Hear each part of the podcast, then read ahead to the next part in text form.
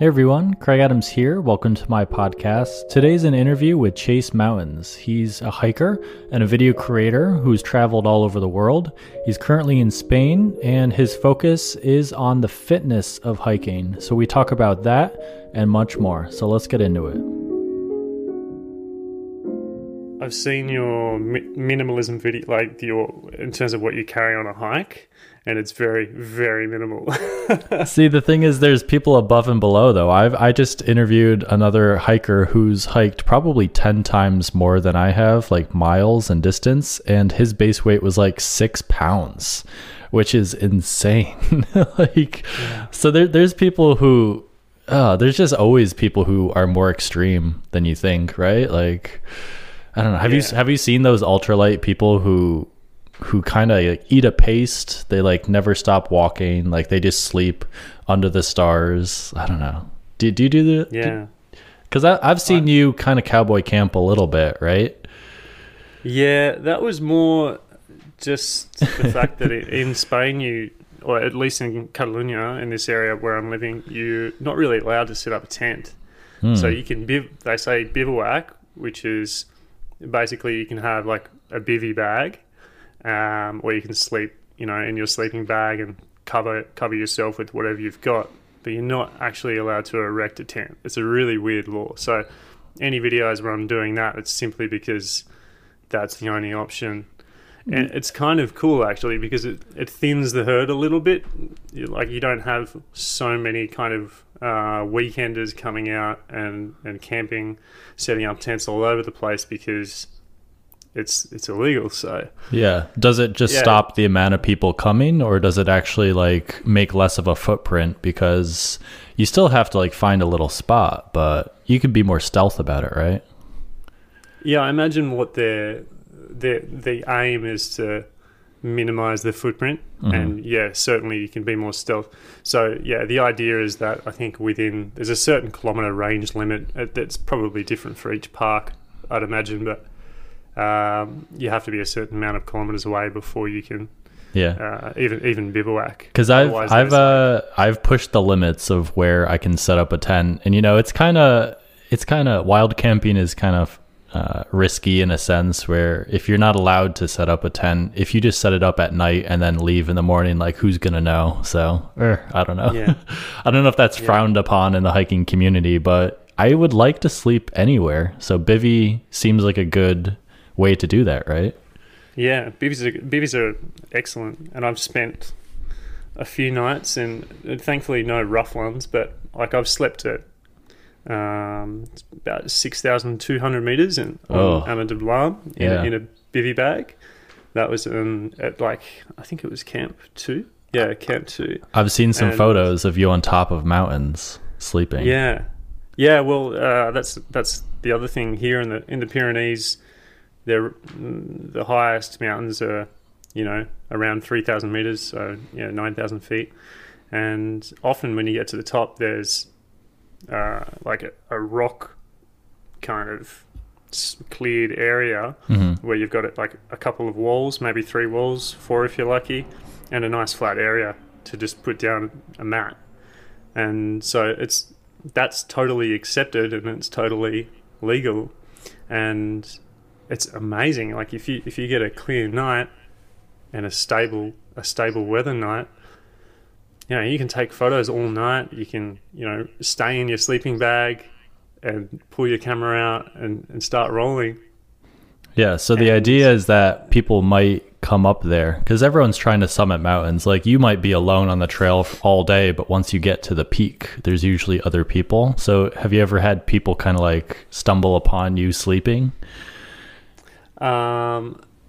No, I mean, people would sometimes come up towards the end of the day, you know, when the sun's setting, just to have a look. And then they leave. To see if there's any spaces. Like we had this one guy who was through hiking the Haut route, the Pyrenean Haut route. And he just kind of popped his head up, came up in the afternoon as the sun was setting, just to have a look. But it, you know, he was doing that whole route in, I don't know, 8 weeks I think he wanted to do it in, and that was in That was in like late September, early October. So he was really pushing it. Is that so is that the GR10? What is the one route that goes all the way across Mediterranean to Atlantic? Do you know what I'm talking about? I believe the GR10 and the GR11 both go the entire stretch. I could be wrong, but it's like 500 miles. It's such a long. It's got to be tough. Huge elevation gains. And you can take. I mean, the history of those kind of walks goes back a long way. That's basically what the Camino de Santiago was. It was, like you're walking the whole breadth of Spain, basically, from east to west. It's not necessarily along the Pyrenees. That's much flatter. The route to get to Santiago. But the GR11 and the GR10, follow that kind of a similar path of going all the way across Spain along the northern border of France, and you have got a lot of choice between you can do the Haut route, which is obviously the high passes, which is always going to be a little more challenging and probably a little more interesting, or you can take the lower route, and it goes through more villages and there's a lot less elevation and descent. So I would love to do it. I particularly want to do the Catalan, just the start at least with the Catalan Pyrenees. Mm. So you're on the Spanish side of the Pyrenees Mountains. Are you there just because you want to hike that area, or what brought you there? Obviously, you're quarantined and kind of stuck inside. I saw your post about the fine if you've got these mountains right outside your door, but you can't go out there. Yeah, it's so painful. I mean, so right now I'm in a small town that's 40 minutes from Barcelona, and it's about an hour from the Pyrenees, like the real mountains. But literally kind of in my backyard from the balcony, I can see a mountain called Montserrat. And I came out here when this quarantine started because my partner's parents, they have an apartment here, and we're here on the weekends, and we come out quite often. But we figured it was probably a smart decision to come out here rather than be in the middle of Barcelona just during this pandemic. And I thought quite naively that I'd be able to continue like going hiking and going trail running every day. But that's not been the case. I mean, I'm sure you've seen the figures that Spain is second highest now on the list in terms of how it's being affected. And so, and the rules here are very, very strict. So for those reasons and for other reasons, I've decided to be really strict and stay home and not do any hiking. So it's really tough. Affected me that way, yeah. Especially for people who want to hike, like it's counterintuitive. You would think a hike would be a good thing to do, but they've kind of shut everything down. The PCT is closed.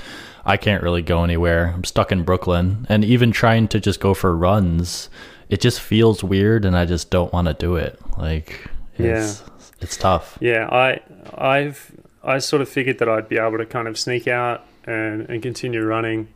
But I've, had some dirty looks from some old ladies in town, and and also I thought if I was to roll an ankle and I've got to call the emergency services or something, I'm just going to feel so stupid, and I'm also then putting their lives at risk. So I thought better off to just stay home, and also I kind of chose to do this because I'm then in the same situation as all my clients and all the kind of people around the world that follow my channel and my training. Because I imagine the vast majority of people that watch my channel are all, living in cities or perhaps apartments, or they're just kind of quarantined at home. So I kind of wanted to be on a level playing field to be able to, relate to everyone. Like if I was just this guy that was super lucky, and I am super lucky guy that had a mountain in his backyard, then it would be very different. Oh man. The economy's down across the board, but there are a couple very specific niche categories that are up. And I would think home quarantined, no, body weight only workouts like done digitally or, you know, remotely would be booming right now. Like so your business, like, can you just talk about it's your main hustle, right? It's like kind of like your full-time job. Yeah. Yeah. I don't do anything else, and I haven't done anything else for about, I don't know. I started in 2013, so I guess it's nearly 7 years. That's dope. But I started the business in Australia, and really what I wanted to do originally is I just wanted to just hike people up and down hills and get them fit. And I thought, you know, that would be sufficient in terms of their training. And I thought, you know, I wanted to be paid to be really fit and to be paid to go hiking. And so that's that was the original goal, like very simple, you know. Mm-hmm. Do what you love, follow your passion, and then figure out a way to make money from that, right? Yeah, exactly. And so for people listening, we're talking about Basecamp, right? Yeah, so the business is called Basecamp. Yeah. Basecampfit.com.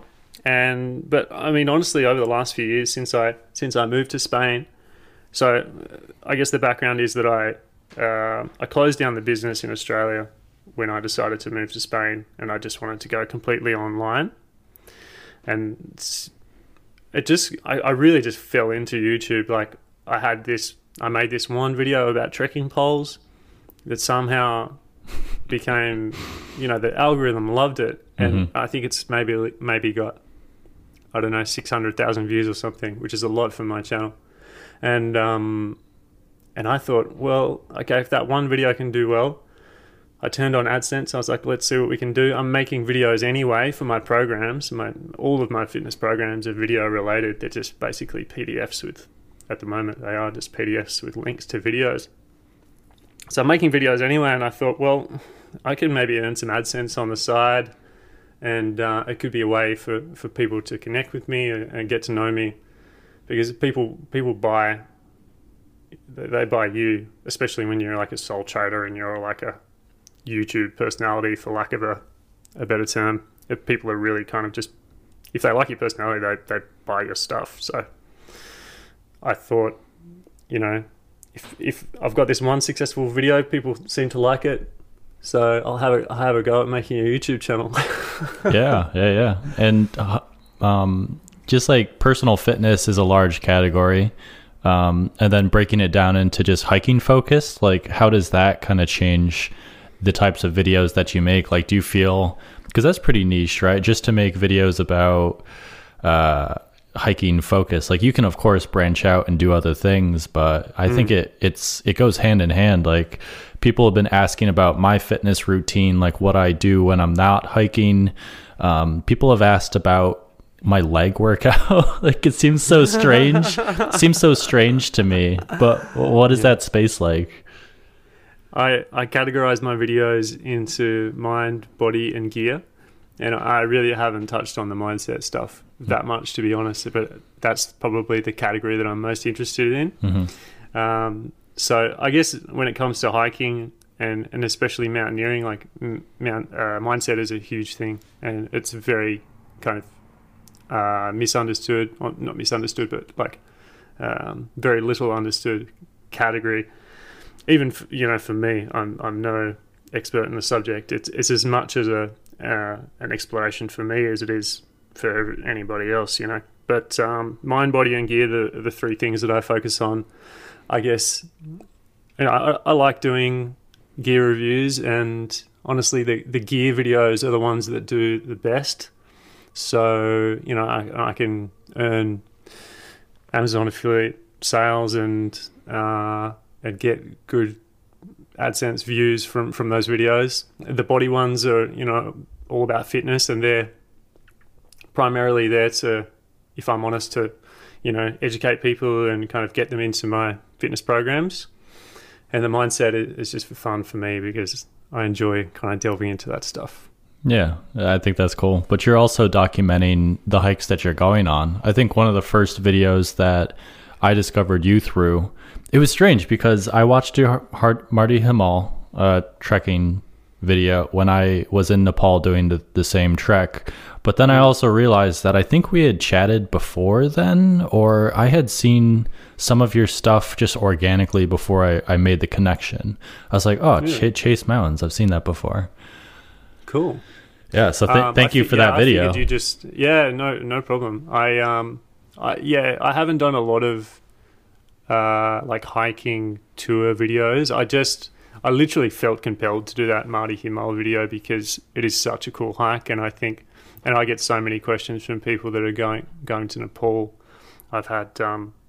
I've been lucky enough to go to Nepal a whole bunch of times, so I was interested in doing this hike just for something different, and I heard about it from my friend, and I saw the ridge, and I was like, yes, this place is amazing. And I you know, I would love to travel around and do hiking review videos, but the fact is that I've got, you know, this business that I've got to continue, you know, creating more programs and updating the videos and all the rest of it. So I can't kind of travel full time and make videos. Well, at least I can't prioritize that. I'd prefer to do what I do, but it was just fun for me to do that. And I really wanted to open the options up for people in Nepal, because everyone does Everest Base Camp and Annapurna Circuit, and I just felt if I made a video, maybe we could kind of spread the love a bit to some of the other areas. But I'm sure Mardi Himal, especially now from your video, will receive a lot more traffic. Yeah. It was such a great hike though, and I, like you mentioned, Annapurna Circuit was what I was going for initially, and then because it got closed down to an avalanche, I did the Mardi Himal, but that turned out to be awesome. And it's funny that we're always looking for these ridge hikes and the peaks and the elevation for the views, but I feel like there's also good stuff in the flatter trails. Like, this is something I'm kind of struggling with. Do you get that sense that we're like trying to get the low-hanging fruit with like the ridges and the high ranges, but there are some other trails that could be equally as beautiful? Like you mentioned Camino de Santiago. Yeah. I mean, I think naturally as you go into flat areas, it's going to be less, it's going to be like kind of more densely populated, but there's certainly areas in Nepal, especially far western Nepal, like Dolpo. I mean, Dolpo is basically flat, but it's high altitude flat. So it's basically on the Tibetan plateau. So whilst there isn't a lot of elevation gain there, you know, you're at altitude the whole time. It's a high altitude desert essentially. So, I mean, that place doesn't get anywhere near, I mean, I'm hazarding a guess, maybe like 2% of people that go trekking in Nepal would go to Dolpo, or, you know, 2 to 5%, I'm guessing, but very few, and purely because it's just difficult to get there. I think there are so many places that we don't even know, and I would like to get into that. And a lot of it's logistics, like one, finding out the places, two, getting out there, and then three, making sure you're safe. Because you could just go into the middle of nowhere in Afghanistan, in like the northern eastern part, which is beautiful. There's mountain ranges, but you could get stuck out there and not have food or communication or whatever. So, you know, 100%. I think there's still a lot that I can do in the US, and like, you know, the highlights, like the top 50 trails, long distance trails around the world. But I think I might do them pretty quickly if I'm doing at least one or two a month, you know? So I've been wanting to get better at logistics, but I've also been wanting to get better at mountaineering, and that's something that you do, right? Yeah. So I put out on my community section of my channel just to say, hey, I'm coming on Craig Adams' podcast, you know, if you got any questions. And someone was like, is he going to get into mountaineering? So we got an answer to the questions. Yeah. So what do you want to do? Yeah, because anyone can walk. Going up mountains on a steep trail, you know, you could just take your time. Going on long distance, more isolated trails, you just have to be prepared as far as food and know what you could do. But when it comes to steep rocks and mountaineering, and like actually, like I did around Tour de Mont Blanc, but going up to the top of Tour de Mont Blanc or Mount Blanc would be insane to me. So it comes down to safety, right? You just have to be prepared and know what to expect, right? Yeah, I guess when you start getting into mountaineering, there's just a whole nother suite of things that you need to know, like a whole glossary of terms and a whole lot of rope work and knowledge about how glaciers work and, you know, different types of snow. Like, there's just so many things to know. Doing it by myself would be dumb. Yeah, honestly, I'd probably say that it would be dumb for you to do it by yourself. Yeah. But, I mean, I've followed some of the videos that you've done, and I can see that you've been out in the wilderness, like, a lot. So you have that kind of, I'm sure you have that kind of wilderness sense, but I guess the main thing is glaciers. Like, if you came here to the Pyrenees and you wanted to climb some of these 3,000 meter peaks, the vast majority of them aren't glaciated. So you are more than capable of going to do that. But I guess when it comes to having to put on crampons and having to negotiate a glacier, which is constantly moving, then it's a whole another set of knowledge. And I guess for anyone hoping to get into mountaineering, the one thing you need is like a mentor. And I have been lucky enough to have good mentors throughout my life. Mm-hmm. Yeah, I think that would be smart, to find some kind of mountaineering mentor to go do some stuff with. In Colorado, like, I've done some scrambles, which have been pretty, you know, it really activates the adrenaline and you have to really worry about your footing. But like you said, that's in hot temperature and that's rock. So it's not really changing too much. But when it comes to snow, glaciers at the top, and especially hiking and putting crampons during the winter to do any summits, that freaks me out, because the snow, the ice is all fresh and random and new, and it could change, it could fall. Like, avalanches are something that I've only started to think about now that I've gone to these places and seen them and heard them. Wow. Like, going into the spring, hiking anywhere in the spring, early spring, is like dangerous, right? Because there's avalanche risk. Yeah. Yeah. So yeah, that's just one of the many things that you need to kind of become aware of as you move from hiking into mountaineering. And I'm not trying to like kind of scare people out of it. I think like mountaineering is one of the most enjoyable and important things in my life, and I would highly recommend anyone get into it, just because of like the physical and mental challenge and just the feeling that you get from succeeding and failing and learning. Like, it's so beneficial for people in so many ways, but it is a long process of learning. I mean, it doesn't have to be. You can go, what I actually recommend is you go and do a mountaineering course. And for you, I'm sure that if you called, you know, one of these places in the Pacific Northwest, or even there's quite a few up in like Maine, or Mount Washington, that's up in your area, right? Yeah, they do winter mountaineering courses up there. You could get on one of those easy. Yeah, that would be cool. Yeah, tell them you'll make a video. You'll document a video and you get a free trip. Yeah, I could play that influencer card. Can I have this thing for free? Yeah. So you're doing your business. You're also, you have the YouTube channel. You have like a small Facebook group. Is the social media aspect of it enjoyable for you? Like, do you see yourself leaning into the YouTube channel, like almost making that your not primary source of income? I think it's good to have a business that you're selling in your videos, in a sense, but has it been surprising how much success and enjoyment you've gotten out of the YouTube channel? Yeah, both success and enjoyment. I've never been like a video creator. I'm not, I'm not a videographer. I have always enjoyed photography, but you know, the learning process when I just really decided to take YouTube and try and learn it was phenomenally aggressive. Like, the learning curve going into YouTube, there's so much to learn, and I really enjoyed that process, and I really enjoy editing. Like, you hear people talk about flow state. My flow state is just editing. Like, you cannot distract me when I'm editing. It's impossible. I just get so engaged in it, and I just, time flies. And I've, you know, read about people saying, you know, find your flow state. This is what you do to make you happy. And I really enjoy editing.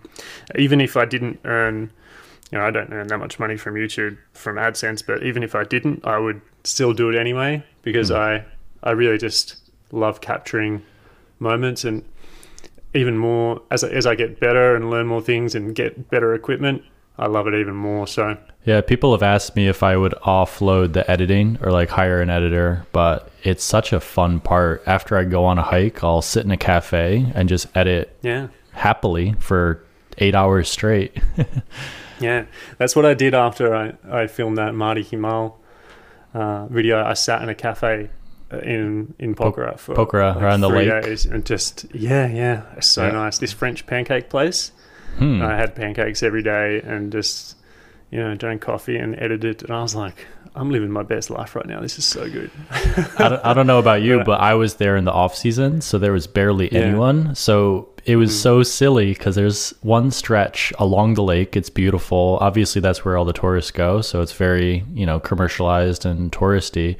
But because there was no one there, they were all kind of trying to usher me in, because I was like the only way they were going to earn a buck that day or that morning. So I feel like I got 5-star treatment every morning, evening, and night in Pokhara. It's such a wonderful little spot.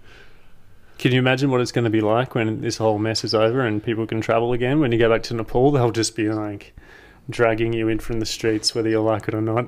I do picture going back to Pokhara, and I obviously want to hike more in Nepal, but it was funny to make a connection with the hotel owner when I did visit, and he asked me to put some information in the video about his hotel. And I've gotten photos from him and other people of people already staying at that hotel when they, you know, mentioned my name.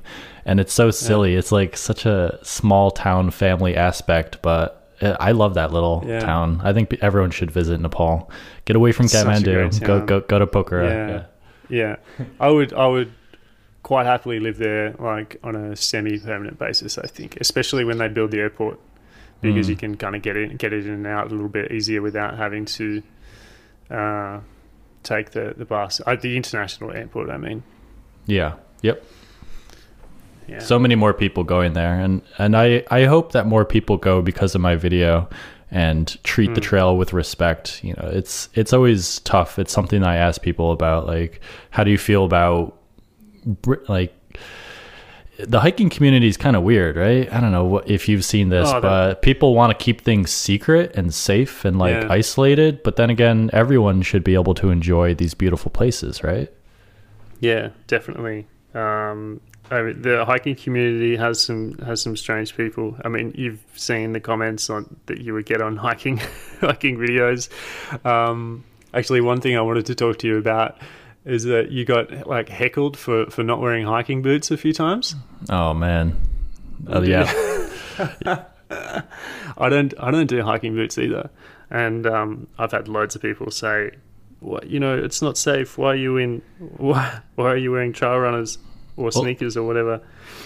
Well, this is just replying to YouTube comments 101. Like, you have to stop and think about who they are, why they're asking this question, what are they actually saying, you know, the context behind their question. But then you realize none of this matters. And me even thinking about this in the first place and trying to think of a witty response is just a waste of my time. So don't feed the trolls. Definitely. But yes, hiking boots, I don't like them. I'm more of an athlete when it comes to hiking. There's different ways to hike, but I like to push myself. I kind of race other people without them knowing on the trail. And I like to sweat when I'm going uphill. So shoes, I noticed that. Trail runners. Trail runners are the way to go. Yeah, I think the hiking boots are... I mean, I grew up in Tasmania, and... you have to have hiking boots basically in Tasmania for at least a lot of the stuff that I wanted to do. Like, you have to have, you know, something fairly rigid, really good, a really good sole with, you know, huge lugs and perhaps ankle support and, you know, protection for snow and water and mud and whatever. But, and when I moved over here, and it's just no real reason to wear hiking boots. It's just, they're so much lighter when you wear trail runners. You can go faster, mm-hmm. you have more dexterity, you can feel the ground beneath your feet, you can flex your toes and, you know, flex your feet, and you can navigate the ground a lot easier. It's just safer. You can immediately feel the difference. Like, you know, that flighty feeling when you feel like you're not wearing shoes at all. You just like want to prance around, and it's like you can go much faster, and your dexterity is like increased. Like, and with the waterproofing, like people, that's usually the reason why people say wear hiking boots to like waterproof. But I have never been able to keep my socks dry, especially when you're sweating. Like it just gets wet. So having lighter shoes that dry quicker, I think, is more important than waterproofing. So, yeah, exactly, 100%, and probably importantly, having socks that are, you know, moisture wicking. That's super important as well. I'm a huge like sock nerd, and I love talking about socks. I love getting new socks. Oh yeah, and I think it's super important. Like if you have blisters and you're not sure why, I think the first thing you should look at is your socks, even before your shoes, because the fabrics that the socks are made out of are super, super important. And there's quite a lot of brands, like there's a lot of these kind of new brands coming out now that look like they're, you know, incredibly high-tech hiking socks, but when you look at the ingredients that makes up, you know, the fabric of the sock, what the sock's actually made out of, it's not fabric that I would choose to be putting on my feet when I'm hiking, for sure. So, yeah, I would. If there's hikers listening, I'd say do your research. Oh, I've tried so many different socks, and I think you're right. It is important. I'm talking to a couple of different companies, and they're willing to send me out some socks. So I'm gonna keep trying them, but when it's cold out, I kind of have to wear thicker socks. But in my optimum temperature hikes, having short hikes that wick and dry quickly, and then having two pairs so that you can swap them out, just keeping them dry, like allowing them to dry like overnight or when you're not wearing that pair is so important. And then I think for long distance, like if I'm trying to do 30 or 40 miles a day, my feet are the first thing to go. That's the weakest part of the machine. Like, so it's like a bruised feeling. It's definitely like swelling and, inflammation. It will literally hurt to the point where I can't hike anymore, and I have to take a break just to let the swelling down. But definitely the weak part of my, you know, entire system is, socks, feet, and shoes. So getting some extra soles, swapping out my shoes, swapping out my socks is like way more important than people realize. Maybe I should make a video all about feet. I mean, if you're going to make a video about feet, just look into, I don't know if you wear like zero drop shoes or like barefoot style shoes. Have you looked into that before? No, describe that. So zero drop basically means there's no difference between where your heel sits and where the ball of your foot sits. So that's zero drop. If you have an 8 mil drop, it means that your heel is 8 mil higher than the ball of your foot, right? And most shoes, any types of shoes now, for no good reason, honestly, have, you know, 4, 6, 8 mil drop or more, and that really affects the way that your feet feel the ground and the way that you move over the ground. Like we're not meant to have a heel under our heel. Like we should be getting as close to the ground as possible, especially if you're hiking and moving over difficult terrain. But the way shoes are designed, it really affects the feet. So the premise of minimal shoes is mainly that, like the zero drop, but then also that it has a wide last, and a last is like the width or the base of the shoe.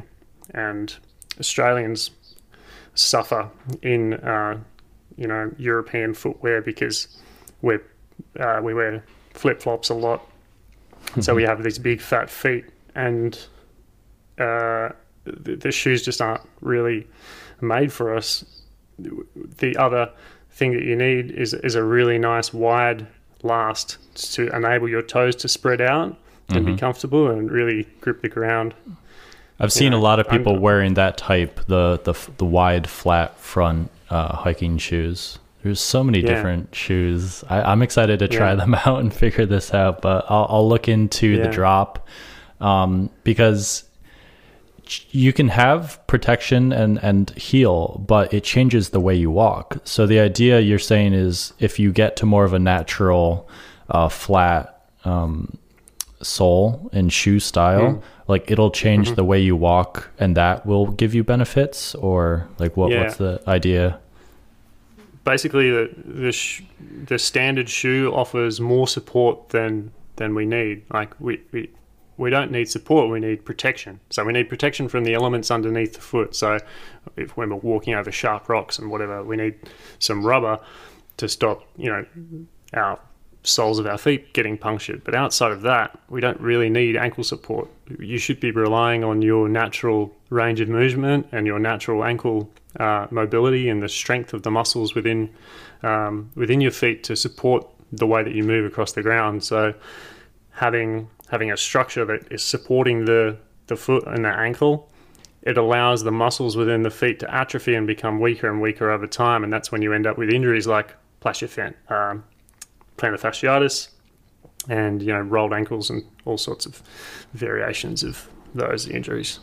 This stuff is important, people. I was just talking to that long distance hiker, and he actually had to cancel and get off the trail on his PCT because he broke his foot, like a bone in his foot. And he hiked, I think he said like 100 miles or something with a broken foot, and was trying to fight through the pain, but it became too much. Goggins. Yeah. Goggins mindset there. Man, that Marie, Yes, I get questions a lot from people who are doing long distance hiking, PCT and Appalachian Trail and whatnot. And it's a difficult thing to train for, because, most people are doing 25 to 30 plus miles a day, and to go from sitting in an office to that is a huge change. And there really is there's a lot of difficulties when it comes to training for that. So what I tell people is that your trail fitness will come. You'll almost inevitably suffer for the first 2 weeks or so, but what you can do at home beforehand is not get trail fit, but you can strengthen your feet and your ankles, your posterior chain, so everything from your shoulders through to your heels, to actually have a strong structure and supple muscle that will deal much better with long days in the mountains. I think that's probably the number one thing for you to do, because you'll build the trail fitness, you'll build your aerobic capacity being on the trail over time. That's really the only way to do it. But what you can do to prepare is the stability, mobility, the muscular preparation, especially when it comes to feet. So what does your fitness routine look like? It's a little different in quarantine, but it shouldn't be, right? We should be doing things that we can do easily with no weights, no gym, just in home, like a 30-minute intense, routine is something that everyone should try to do every week, right? I'm going to disagree with you. Oh, yeah. Dude. Hey, I have a fitness website. Okay. So I'm a full-time trainer. So you need to listen to me. I think I know more about this. So no, educate me. No, I mean, doing 30 minutes of high intensity exercise is great. And I would never recommend anyone don't do that. But if you just squeeze in some fitness into 30 minutes into your average kind of office work day, that's awesome. But if you have a little bit more time available to you, and most people do at the moment, then what you can do is learn to leverage your body and to explore your body and explore where your limitations are in your musculoskeletal system at home with nothing. And I just brought out a program that is designed to be done on the floor with absolutely no equipment.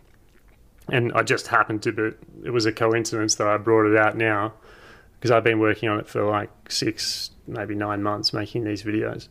But yeah, so what I recommend rather than doing high intensity stuff is actually do, especially if you're a hiker or a mountaineer, do lower intensity stuff, because the other thing other than strengthening your musculoskeletal system is building an aerobic base, and that doesn't happen through high intensity training. I think most people are probably training harder than they need to be, and they're expecting to gain an aerobic response when they're sweating and panting and barely breathing. You know, if you're panting and you have a really high respiratory rate, you're not gaining anything in terms of an aerobic advantage. So most of the time, you're safer, you're better off working at a lower intensity, but then the payoff, I mean, the drawback is that you have to work for a longer period of time.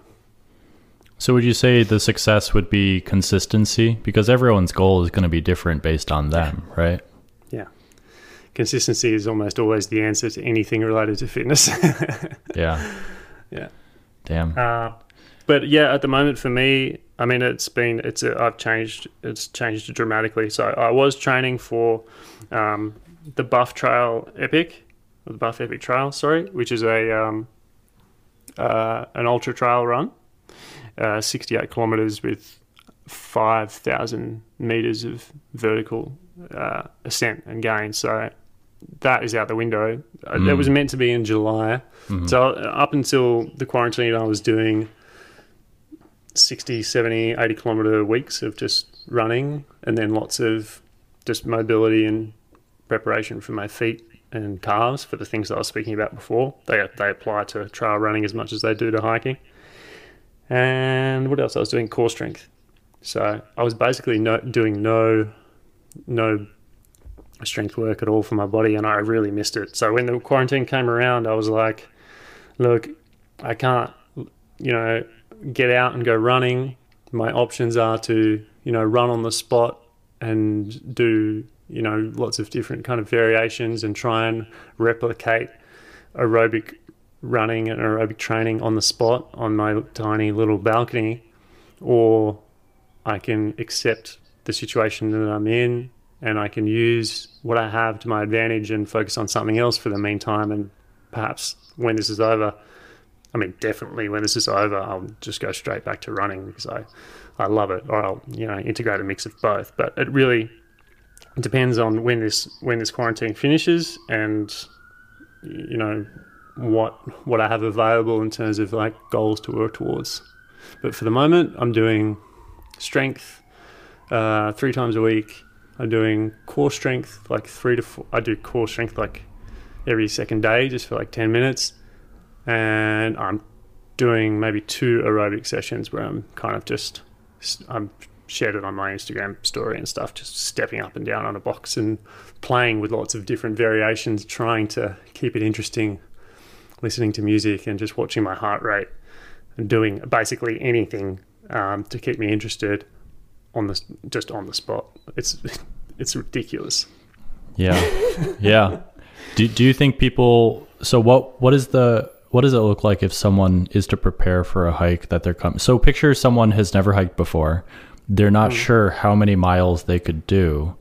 That's always a question I get. Like, I don't know where to sleep. I don't know where to camp because I don't know if I can make it here in a day. Like, I don't know my max miles. So what would you recommend someone who's about to do their first as far as preparing and making sure that they're ready?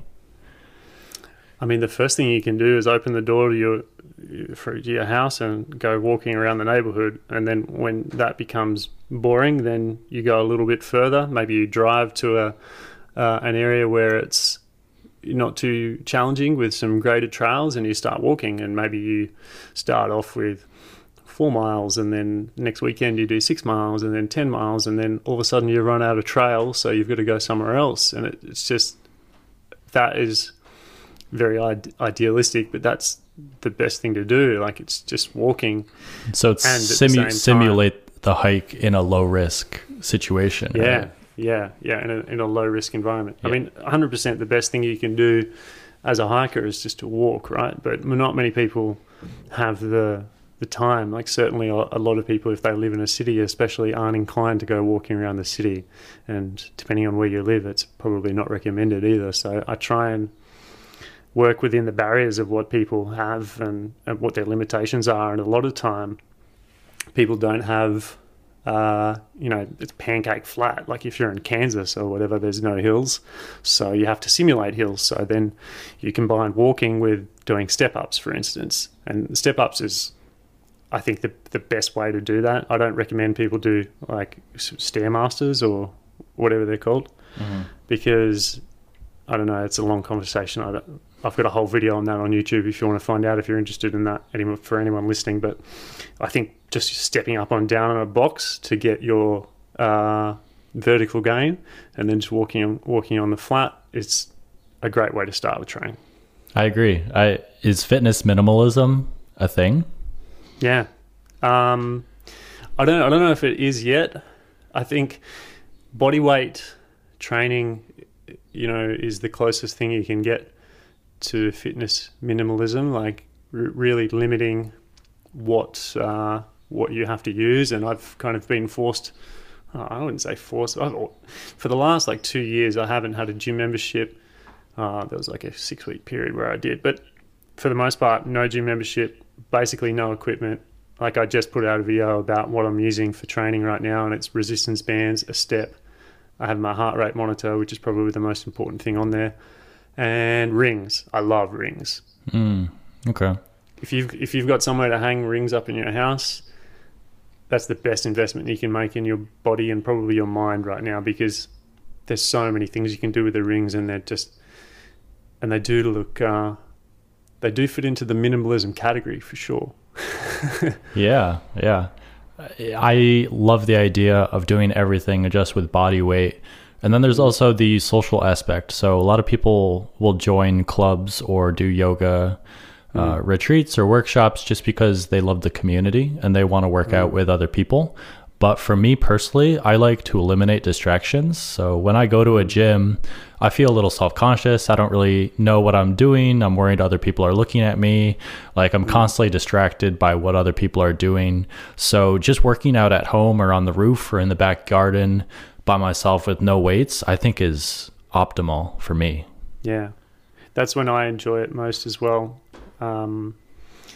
Also because, like, a lot of the time when I'm training, I'll like get an idea and I'll start recording a video, halfway through. So probably that's not acceptable in a gym. I don't know. But yeah, I really like working out on my own, and I get the camaraderie and like the support. This is one of the reasons why I kind of was happy to walk away from my physical business back in Australia, because I really felt that I was. Everybody was really, this might not be the case, but I feel like people were really reliant on me and the community that we had and the other coaches for them to be fit. And I really, honestly, for the whole time, I just wanted to empower people, and I really wanted to inspire them to be fit and to do it on their own. And that's not a smart business decision, but I really just wanted people to become their own coach and to learn for themselves and to educate themselves and to apply the things that I'd taught them in the gym and take home and start building their own fitness. And because, people would come in 3, maximum maybe 4 or 5 times a week and expect that I would be able to give them everything during those 5 sessions. But the reality is that we were like a group training facility, and that you need to take on some personal responsibility for your own body to be able to learn what your limitations are. And I really felt that it was just like, I was just ended up being a clutch where I was basically charging, like we charged quite a bit to people to come in and train. And I think at the end of the day, they just paid because it was such a cool community of people and it was really enjoyable. But I don't know, I felt that I was lacking something business-wise as well. Like, I always wanted to to move my business online, and I wanted to have what do they call it? online income that is not reliant on constant work. So I wanted to be able to, automated income, so to speak, or and I wanted to be able to move to Nepal for a month or travel around and earn money remotely. I wanted a remote working situation, and that lent itself well to my style of training as well, which has become incredibly minimal and very much body weight only for the most part. Mm-hmm. It sounds like becoming your own boss and kind of accepting that solved a lot of problems for you in your life. And that's like a template that I guess I'm kind of selling to my audience, whatever it is, like find your passion. And then with these tools, minimalism and, remote working, become your own boss and use social media to gain a following and then build a community. Like you can do whatever you want and make that your full-time job. So it sounds like you're on the right path, right? I feel like I'm on the right path. And, if I'm not, I've wasted the last 7 years of my life. But I do, I'm a very content and happy person. I'm super grateful for what I have and my lifestyle. Like I always kind of had this in the back of my mind that I would live. I feel very European, and I really always wanted to live in Europe, and I wanted to leave Australia for most of my adult life. I wanted to travel, and especially I was drawn to Europe. And I had the opportunity to move here and move the business online, and it was not easy by any stretch of the imagination. Still working on it, but I'm very glad that I did it.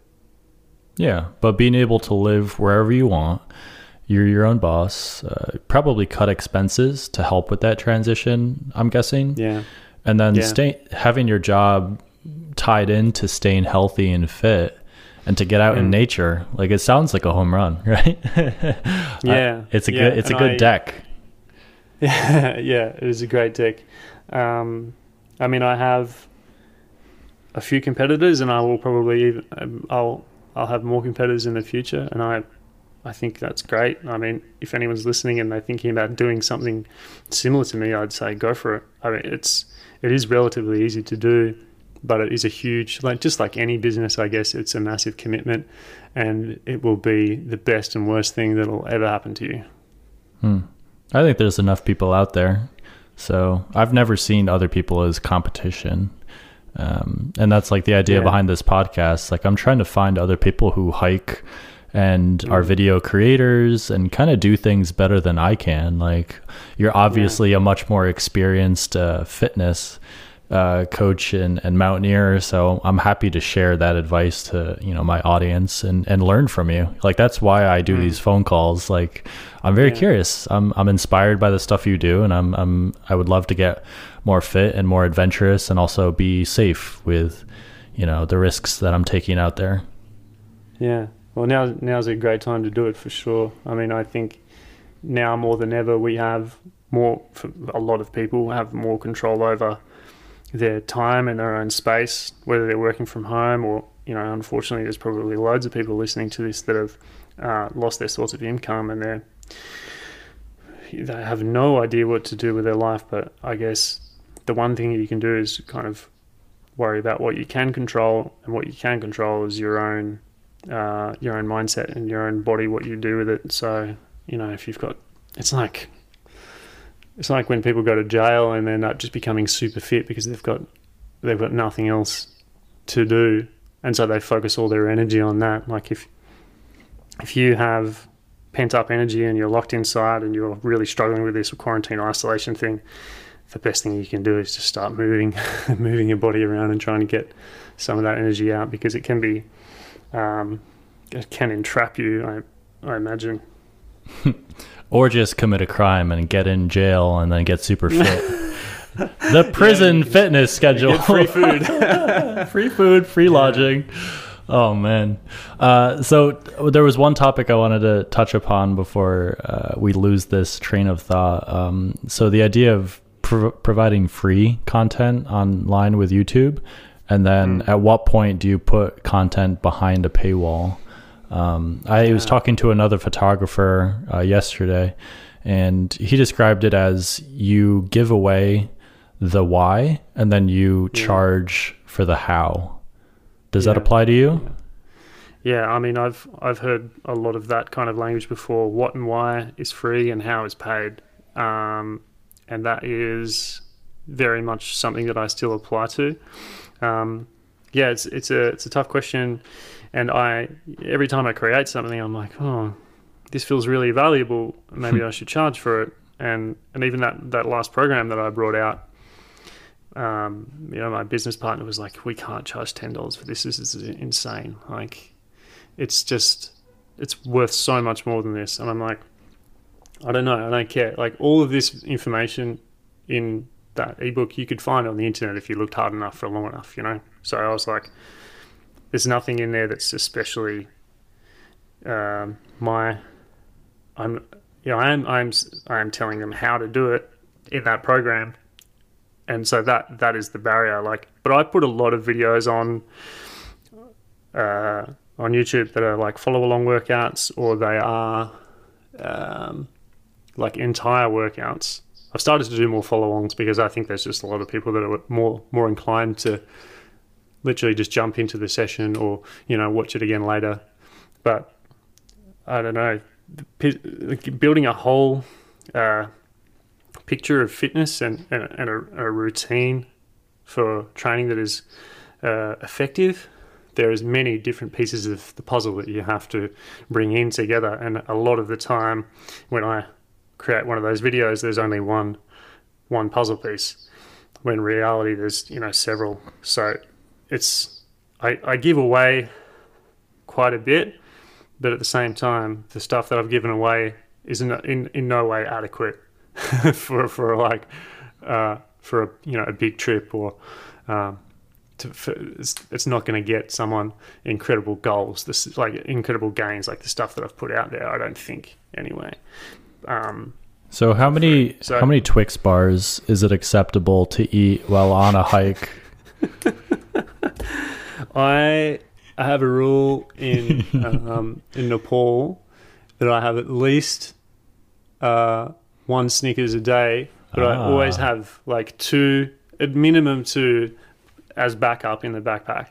So every time I eat a Snickers, I walk past the next town that I go to, I buy at least one, maybe buy two. So I think it's really important that you have that kind of backup plan with your Snickers, with your long-term Snickers plan.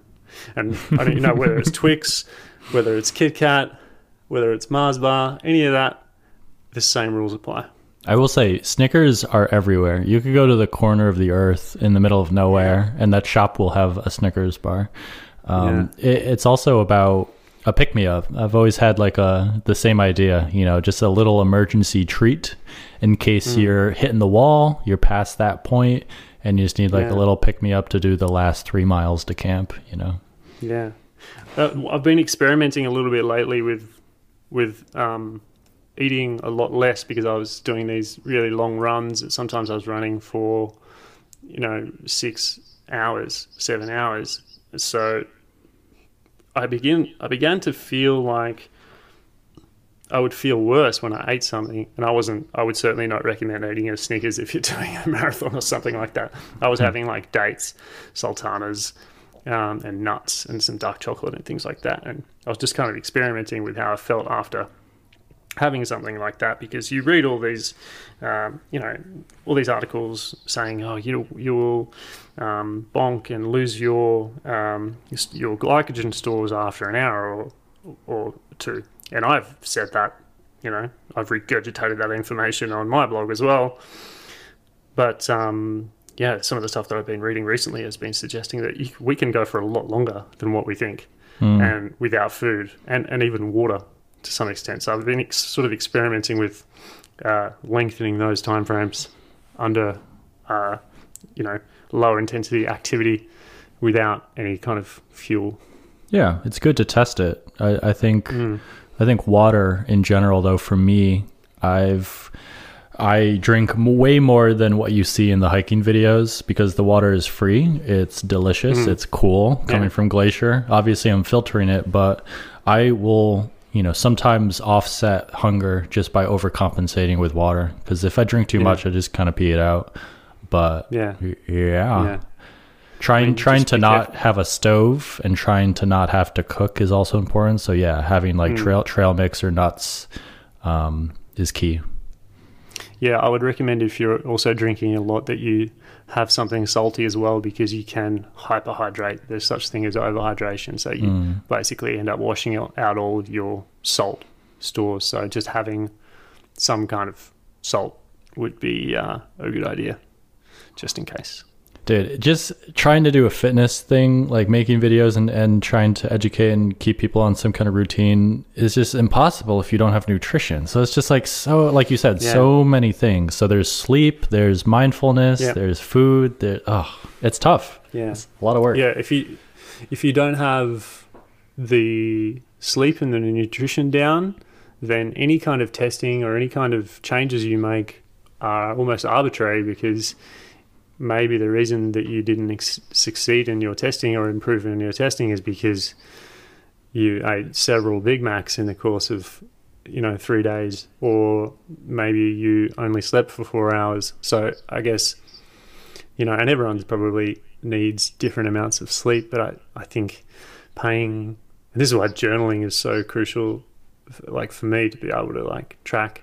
Well, it's testing. It's having any kind of feedback, and like listening to your body and paying attention to the changes. That's something I've started doing in my 20s. Well, late 20s, like in college, I would eat things and then feel like shit the next day and not understand why. Yeah, for sure. Dude, Lucky Charms will just brick me for a 24-hour period. Do not eat sugary cereals. I lived in the States when I was younger. I lived and worked. I worked for a summer. I worked at a summer camp in upstate New York, actually. Nice. And that's where I grew up. It was Connecticut. Oh, it was okay. right on the border. Lakeville, Connecticut. Same thing. Shout out to anyone from Lakeville. But yeah, I worked at this summer camp and I was like 19, and like in Australia we have sugary cereals and that kind of thing. It's not strange, but I mean, on the first day when I walked into the cafeteria and I saw Lucky Charms, and I'd seen them on movies, and I was like, oh, I'm super excited. I can have marshmallows in my cereal now. Oh man, those things. Yeah, I don't know. Pop-Tarts and like all sorts of like basically chocolate for breakfast. And it would just make these kids absolutely insane for me to deal with. Like for the entire day, I was, having to deal with these crazy kids hyped up on sugar all day. Just what people eat on trail also fascinates me, because when you run into other people, especially at camp, you can see what they're cooking and eating, but there's so many different ways to do it. That's probably one of my like hiking weaknesses, I guess. Like I'm not great with food on the trail. Like I am often, that's often the final thought when it comes to, if it's like a three to 4 day trip. When I went to the Himalayas in 2015, I went with a group of 10 people, and I took the responsibility of managing like what kind of snacks we were having on that trip. And I put a lot of effort and research and stuff into that. But for the most part, for my average weekend to 4 day hiking trip, I'm eating very basic stuff. Pasta and noodles and that kind of junk. And I don't imagine it serves me very well, but I think for the most part, during my day-to-day life, I eat really, really, really well. And I feel like that kind of makes up for it in a way. Mm-hmm. Yeah. Being healthy on trail as far as what I'd eat is something I'd like to improve as well. So question, we both did the Mardi Himal. I forget how many miles. It was like 20 something, I think. But the elevation was pretty, there was some elevation gain. But I would like to make the estimate that in a perfect world, if I did it again, I'd probably do it in a day and a half. Would you agree? Yeah. So one day going up to the top camp, and then you sleep and eat, and then you wake up super early for the sunrise summit of that ridge area, and then the next day for a half a day you could probably get all the way down to the base. Yeah, but you should maybe do another trek beforehand so you're acclimatized. Like if you just come back from the Annapurna Circuit, you will have that acclimatization for the next month at least. So do a trek, get acclimatized to 5,000 meters, and you'll zoom up that thing, no problem.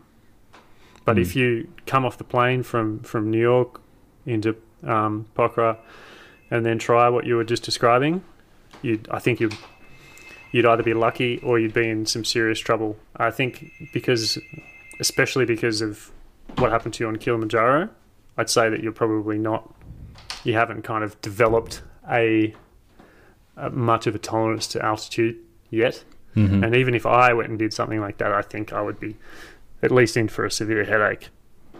Yeah, I felt fantastic all in Nepal.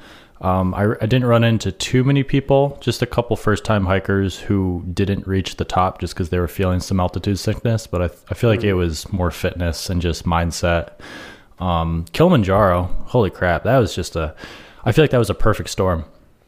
I touched upon it briefly in the end of the video, but I was actually quite sick. I feel like I legit had the flu for that trip. And I was also just stressed out being in a weird situation with that amount of people. And my mind, it was like a last minute trip. My mind just wasn't in it. So yeah, failure. Ugh. Yeah. But I mean, this is part of the deal, especially when it comes to mountaineering. You probably will fail, it's 50% of the time, when it comes to mountaineering, because there's just so many elements that are there to prevent you from succeeding, getting to the top, and then more importantly, getting back down. But Kilimanjaro it's very common that people don't make it to the top. I don't know what the exact figures are. I think I said in one video arbitrarily that it was like 50% success rate, but it is very low. Stupidly low compared to your average hike, and the reason why is because the acclimatization profile is ridiculous. It breaks every single law, or not law but rule, of acclimatization, unless you do perhaps one of the 9-day itineraries, and even then that's not a conservative itinerary. You're still kind of pushing the limits. It's almost 6,000 meters, and to do that in 5 days is insanity. I would never do it. Yeah. And it's not about speed. Like, it's such a beautiful mountain. You have 5 different ecosystems, so much cultural things to learn along the way. If you can afford to fly to Tanzania, then maybe you can afford an extra day a day or two on the itinerary to take your time, and I think that you would drastically improve your chances of getting to the summit and back if you take the time. But I think what happened, I don't know how long was your itinerary. I can't remember, but it was either day 4 or 5 that I was taken down. Yeah. And what level did you get to altitude? I don't have the numbers in front of me, but it might have been 15, 16. Yeah, 1,000 feet. Yeah. Well, okay. I don't know the meters. Sorry. Everyone always yells at me in the comments. They're like, "Dumb Americans, you need to put meter kilometers." Well, most of my audience is American, so I've actually become almost defaulted to using feet and inches and stuff, but and miles particularly. But yeah. So I think what happened to you is very, very normal, especially if you hadn't. Had you been to altitude like above 9,000, 10,000 feet before that point? So I've done 14ers, so that's 14,000 feet, but that's just up and down. I've been to 15,000 feet up and down. The most I've ever camped is probably 13,000 feet. But, we were sleeping. Kilimanjaro is such a weird thing. Like you said, it's a lot of climates. It's massive. And there's really no other mountains to get you ready on that trip. It's just an isolated by itself mountain. So yeah. I'll do it again. I had a couple companies reach out to me after that video being like, we'll get you in like a 3-person you know, a guide, yourself, and a porter or two, and then we'll take you up in a small group. But great, I'll probably take some time before I do that again. And I would, what I would do is I would go to maybe fly out to the Northwest, to the Rockies, and spend a night at least, you know, 9,000-10,000 feet if you can, a night or two, probably, 2 nights within a month before going to Kilimanjaro, and that should eliminate a lot of your problems. It's important. Most of the changes that occur with altitude happen when you're sleeping, so it's important to spend a night or two before you go to altitude. I did that even for Mont Blanc, which is not that high. I did a pre-acclimatization here in the Pyrenees the weekend before I went to Mont Blanc. It's just makes all the difference, especially if you haven't done a lot of altitude hiking or mountaineering before. It really mitigates a lot of issues. A lot of people don't have that the luxury of doing that. I understand that, but if you do, then you should definitely take the opportunity to do it. Cool. Yeah. Lots of mountains to hike, man. I just can't wait for all of this craziness to end. Like this, I know. This was going to be my year. I was going to go do a 4-month hike and just kill it, but now I'm going to break it up into smaller hikes. What's your plan going forward? You know, I want to talk about my plan in a minute, but I wanted to say, I think this is probably like a good thing for you. When I saw that you had chosen to do the PCT, I was like, oh man, that's going to be so hard to document and like continue. Like, I know you don't put out videos that often, but it would just, I imagine that doing the PCT in itself would be already such a mission, but then having to document it and to the quality that you do would just be like a very seemingly like unsurmountable task. And I know like other people have done it, but I don't know, if I was Craig Adams, I would probably take shorter trips and do the kind of the mountains that you were mentioning, like all the kind of popular ones, and tick those off the list and make those videos in shorter time frames, and then worry about the PCT at another time. I don't know, but I think for me, I don't know. I really have, I've never been a fan of running. Like, I've never been a runner, and I chose this because I wanted to challenge myself and do something different and open up a new area of knowledge and dive into trail running and the things that I need to know to become a good trail runner. And it's also such a huge part of the culture here in Catalonia, especially. I wanted to become a trail runner, and now I just miss it so much. Like, the very first opportunity I have to be able to legally go for a run, I'm going to go for a run. I can't wait. Yeah, same. I can't wait to get back out, and trail running is something that I've been wanting to get more into. I've always thought that if I didn't have a camera in hand, I would just be trail running. Yeah.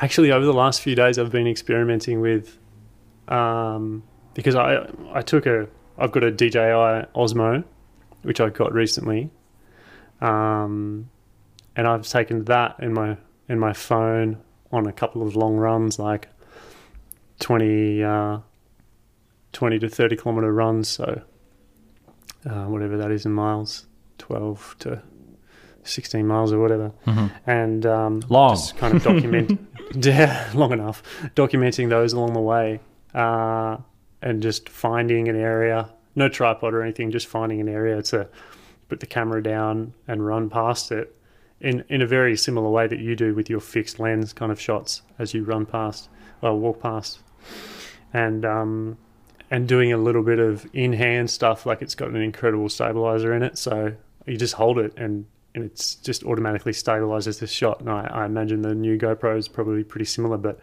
the amount of like, it just changes the game in terms of being able to capture things run and gun with such a intelligent little camera that's so lightweight. Like, I'm loving it. So I've been editing this film over the last few days, and in preparation for the podcast, I've seen a lot of your hiking videos, but I watched a few other ones. And then I just started editing like you. So if, if this video comes out and it looks strangely like a Craig Adams video, I apologize in advance. No, that's good. I look forward to seeing that. That's funny. It like you said, it does change the game. And I'm trying to figure out what types of brands I want to work with. I would much rather like to just shoot whatever I want to shoot. But I think swapping out the camera that I use to shoot the hiking film is an interesting thing. So I've been talking to GoPro, Insta360, DJI, and Sony, Lumix. I've done a project with them. Also talking to Fuji about just give me a new camera. I'll shoot a hiking film, and then that's the review. So yeah. I'm interested to see what you can do. Just see what you can produce with just this one camera. Yeah. Yeah, the in-mic, the in-camera microphone, as long as you get a good dead cat over the top, can probably suffice for a lot of those kind of hiking films as well. Depends on what you want to do, you know? Yeah. I didn't think that I could make a hiking film with no talking before I did it, so that changed my perspective. But yeah, you certainly can. The Patagonia Torres del Paine video that I just posted is probably going to be the last video that I do on board mic, though. I miss having pristine, beautiful, wind-proof audio. So yeah, and it doesn't take much. You have a gentle breath of wind, a couple of miles an hour, and it blows out the audio completely. You lose any vocals you had. It sounds terrible, and the moment someone hears that, they just click off the video because it's just so difficult to deal with. Yeah, but even more than that, I think if you can get a high fidelity mic that is blocking out the bad aspects of the wind, having some wind sound, I think is beautiful and adds to the ambience. It makes you feel like you're there if you have well-recorded wind. I guess that's what I'm saying, with the dead cat. Yeah. And it just gives the video so much more depth, especially for you if you're not saying anything. There's no dialogue or very little dialogue. The sound design becomes paramount at that point. And I don't know about how anyone else watches your videos, but a lot of the time, I'll just have your videos on while I'm cooking dinner, and I'll come back and glance at it every now and just see what you're up to. Nice. And so the sound, and I have my headphones on, I've got these beautiful Sennheiser headphones, and so it's like a podcast without speaking. I love listening to the sound design of your videos, and I don't know if there's anyone else that's really. Is there anyone else that's doing what you do in terms of the totally silent hiking videos? I haven't seen any. And this is what I've talked about with other hikers who are video creators. It seems like most people are hikers who are learning how to be filmmakers. And I'm coming into this space as a filmmaker for over a decade who's just learning how to hike. And I'm not sure which one is easier to learn and which, you could learn faster. I feel like I have a leg up because, I've been doing this for over a decade, but I feel like I'm learning how to become a better hiker faster than other people are learning how to become filmmakers. Yeah. I think that we have an innate ability to look after ourselves in the wild, and that's not necessarily something that you have to read from a book or even from a YouTube video. It's within us, and just spending time in the outdoors, you'll learn things. If you're reasonably assertive, you can come back from a hike and be okay, what worked, what didn't. But you don't really have that opportunity with the camera. For me, I've hiked my entire life, and I've never really made videos up until the last 18 months. So that's been an incredibly steep learning curve. I definitely think you have the upper hand there. Thank you. Yeah, it's strange how there are so many different ways you can approach making videos as a hiker, but that's why I was fascinated to talk to you, because I don't know any other fitness people in the space. So I think that's an interesting niche or niche, whatever people say. So definitely lean into that and talk about feet more. And recommend video coming out very, very soon that dives into that whole kind of shoe-spiracy thing. Shoe-spiracy. Dude. Well, we're over an hour now. This is easy. It's very, very easy to talk to you. This has been fantastic. Thank you so much. It's been great, man. Honestly, I've never spoken to another YouTuber, because I started my channel when I moved from Australia, and even then I didn't know any YouTubers, and I haven't met any since I've lived here. So it's just been nice to kind of like shoot it around a bit and just learn and chat about the trials and tribulations of being on YouTube. So thank you. Thanks for the invite. Oh, no problem. It's so important to just have long conversations every so often. I go crazy, and especially with this quarantine, like I need to talk to someone. I've always thought that if I could have this sound quality and be able to walk around my neighborhood or on a trail while recording this podcast, that would be best. But this has been really good. Thank you. I'm sure the technology will get there at some stage. Just a headset. And if you want to climb something, if you want to come over to Europe, maybe to the Alps or the Pyrenees, and you want to dip your toe into mountaineering, just let me know and we can go and climb something. It'd be fun. Awesome. I look forward to that. Cool. Thanks, Craig. Also, did you see the white dog when you were in Mardi Himal? Oh, dude, I mean, I saw so many dogs. And even you saw two white ones, right? They were exactly the same. A bunch of dogs, a bunch of white dogs. No, I feel the same way that you do about that. I don't think it's a good idea to take the animal out of its steel dog. Steel. Yeah. I mean, it's not. It's like that's almost its natural environment. Yeah, you know? Leave it alone. Like. Very few people in Nepal actually have pets. Yeah, like, you have to be financially quite well off to have a pet. Like you have to buy, dog food or just feed it regular human food or whatever. A lot of people don't have that luxury. So in Nepal, there's not necessarily pets. There's just dogs, right? And there's a few pets that stay inside and they're neutered and they have leashes and they're trained or whatever. And then there's just dogs. So that dog has been living there its whole life, and probably enjoying it. I don't know. I mean, maybe it's got a great life, and maybe it's had, it's been vaccinated, like it had everything, having moved to the US and given a whole lot of extra opportunities that your average Nepalese dog will never even dream of. But I don't know. I feel in a way that the Mardi Himal trail is like missing its soul now. Oh man, I feel the same way. Like I recommended this trail because of that dog. Yeah. And now it's just gone. So man, whatever. R.I.P. Ghost. Sad. Yeah. Well, plenty more dogs. There's always dogs in Nepal. That's one of the coolest things about hiking alone, or even just hiking in Nepal. Like you just tend to attract dogs. But I never managed to. I mean, I had one follow me for maybe 2 days maximum, but I don't think I fed it enough.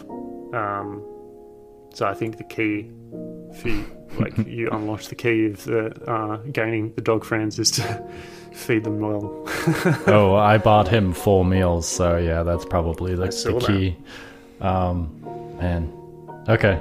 We'll definitely wrap it with that. Funny. Everyone wants to know about that dog. I even had someone send me a photo on that trail of another white dog and be like, I found Ghost. I'm like, that's not Ghost. So many white dogs on that trail. Yeah, there will be more as well. Word. Okay, dude, stay safe and try to stay sane. Dude, if I had to look at mountains and wasn't able to go out to it, that would drive me a little crazy, so. And that'll do it for today. Thank you so much for listening. If you've got any other questions for Chase or myself, let us know. Instagram or email, probably the best ways to do that. I'm also curious to know who else you'd like me to interview on this podcast.